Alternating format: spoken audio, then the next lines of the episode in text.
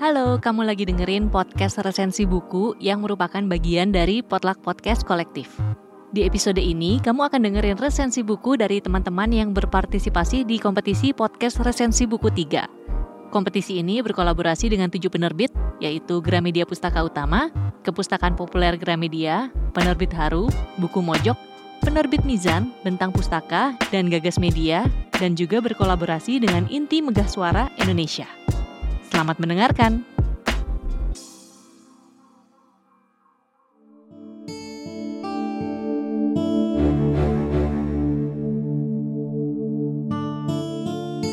Halo, perkenalkan, aku Deci dari komunitas Semut Merah Kaizen.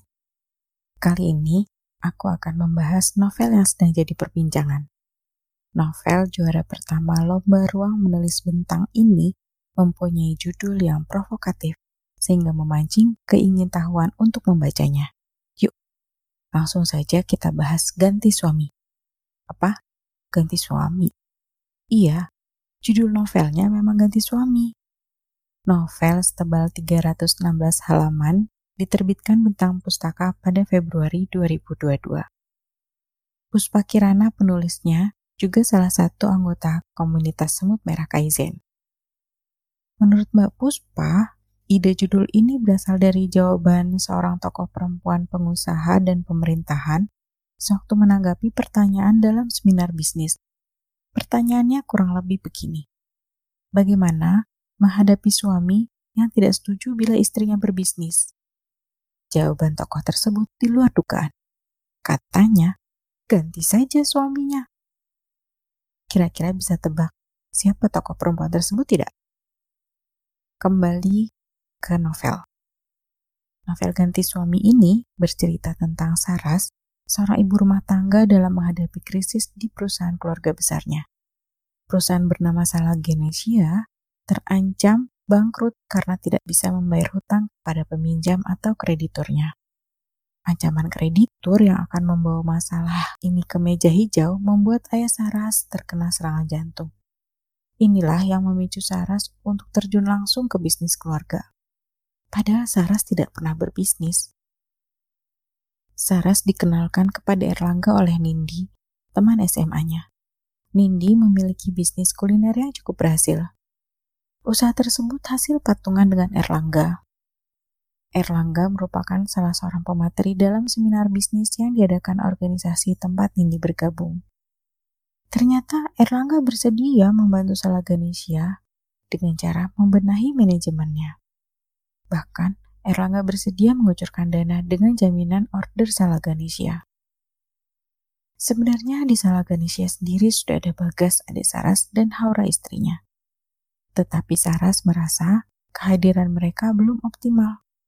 Bahkan Saras tengah kesal dengan Haura yang berencana memesan mesin baru, padahal keuangan perusahaan sedang sekarat.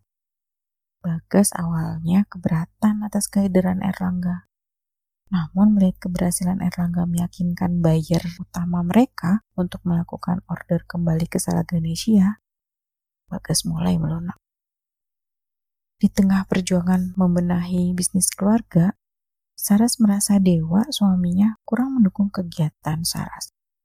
Dewa seorang dosen di perguruan tinggi negeri. Dia sering mempertanyakan alasan Saras terjun ke bisnis keluarga. Dewa juga menanyakan kesiapan Saras membagi waktu antara bisnis dan keluarga. Bisnis yang makin sibuk membuat Saras sering pulang malam. Banyak janji dengan anak-anak yang diingkari. Anak-anak memendam kecewa, Saras memendam rasa bersalah. Sampai suatu hari, terjadilah peristiwa yang makin menjauhkan Saras dengan anak-anak. Pusing banget jadi Saras niat baiknya banyak mendapat halangan. Setelah dia menyangka semua berjalan sesuai rencana, ternyata seorang pengkhianat membalikkan keadaan di depan mata dan hampir menghancurkan segala yang telah dibangun.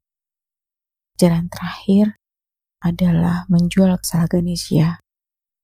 Apa ini akhir perjuangan Saras dan Salaganesia? Hmm, dulu bukunya. Meskipun judulnya provokatif, banyak nilai edukatif dalam ganti suami. Salah satunya, Salaganesia berbisnis tidak menggunakan pinjaman bank.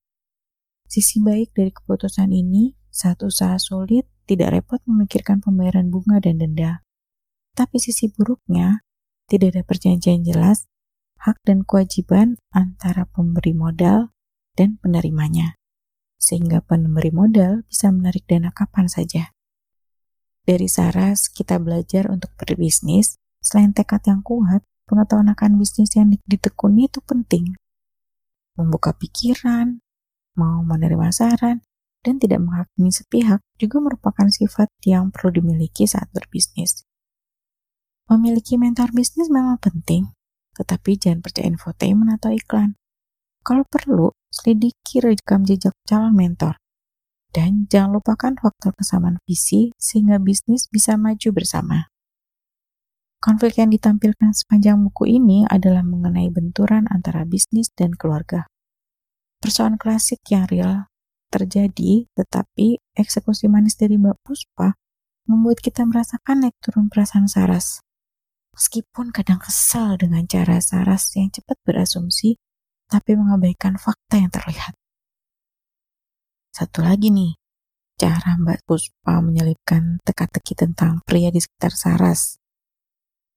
Jadi kita tuh menebak-nebak, siapa nih yang beneran sayang dan siapa yang pakai topeng meskipun dari awal sudah menebak, tapi ya tetap suka ya dengan endingnya ada. Setuju sih sama Mbak Puspa. Saat cara pandang kita berubah, maka kita seolah memasuki dunia baru yang lebih indah.